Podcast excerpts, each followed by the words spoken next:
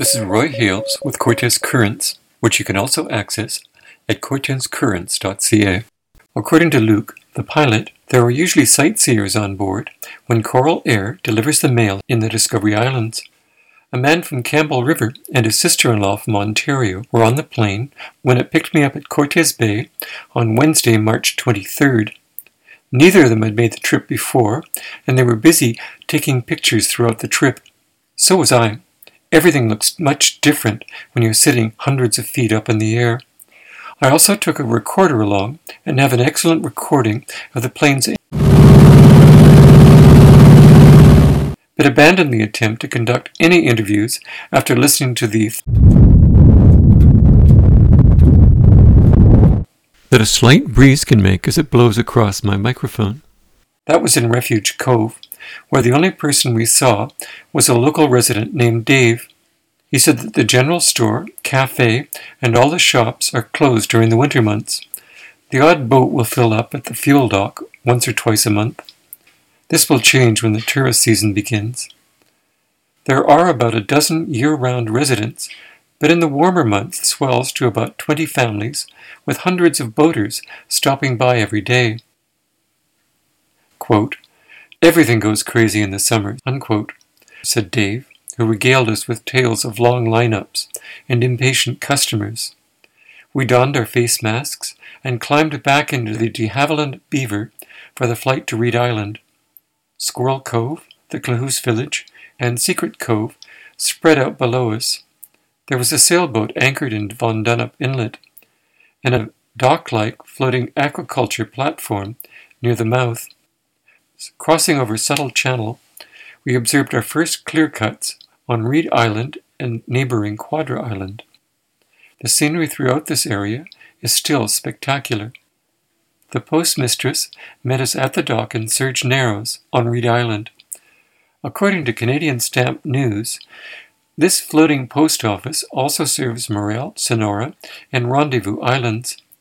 In addition to the post office, the postmistress sells artwork, t shirts, and has two shelves of used books that are free for the taking.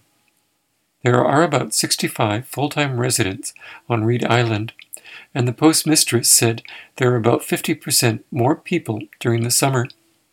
As there is no local store, bulk grocery purchases are made at Save On Foods in Campbell River every two weeks and delivered by water taxi.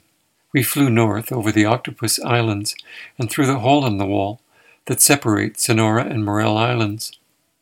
One of the headlines on the Sonora Island Resort's homepage is, quote, the ultimate in wilderness luxury, unquote. There were blocks of vacant condos, houses, and recreation facilities that could easily have been transported from Whistler.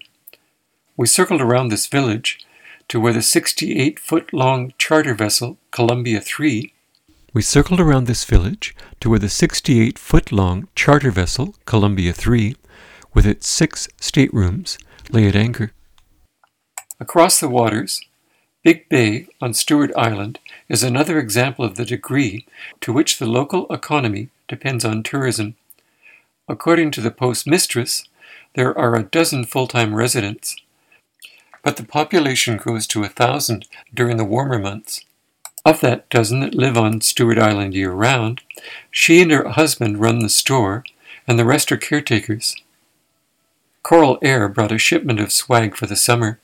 Aside from that, she said most of her stock currently consists of liquor. We picked up another passenger at Big Bay. He was a French landscaper who had just finished his 10 day work shift and was about to start his 10 days off. A camper was waiting in Campbell River he likes to fish and mostly explores northern Vancouver Island during his days off, but has some friends in Vancouver and occasionally visits Victoria. Our last official stop was Blind Channel on West Thurlow Island, where the Richter family has owned and operated a resort since 1970. Their website boasts delicious food, creative artwork, and outstanding customer service. A Zodiac from Wild Waterways Adventures on Quadra Island was tied up to the dock. Jennifer, one of the guides, subsequently told me that they saw 15 Biggs, mammal eating orcas, as they passed Marina Island on the way home. She also said they pick up customers on Cortes Island. Tourism has been one of the three economic pillars of the Discovery Islands, but there were reminders of the other two pillars on the flight back. Clear cuts became commonplace. Many sites had a fringe of trees close to the water to help conceal the logged off areas from passing boats, but this did not work with aircraft flying overhead. The BC Salmon Farmers Association recently informed Cortes Currents that there are no longer any active fish farms in the Discovery Islands, so the two we flew over must have been dormant.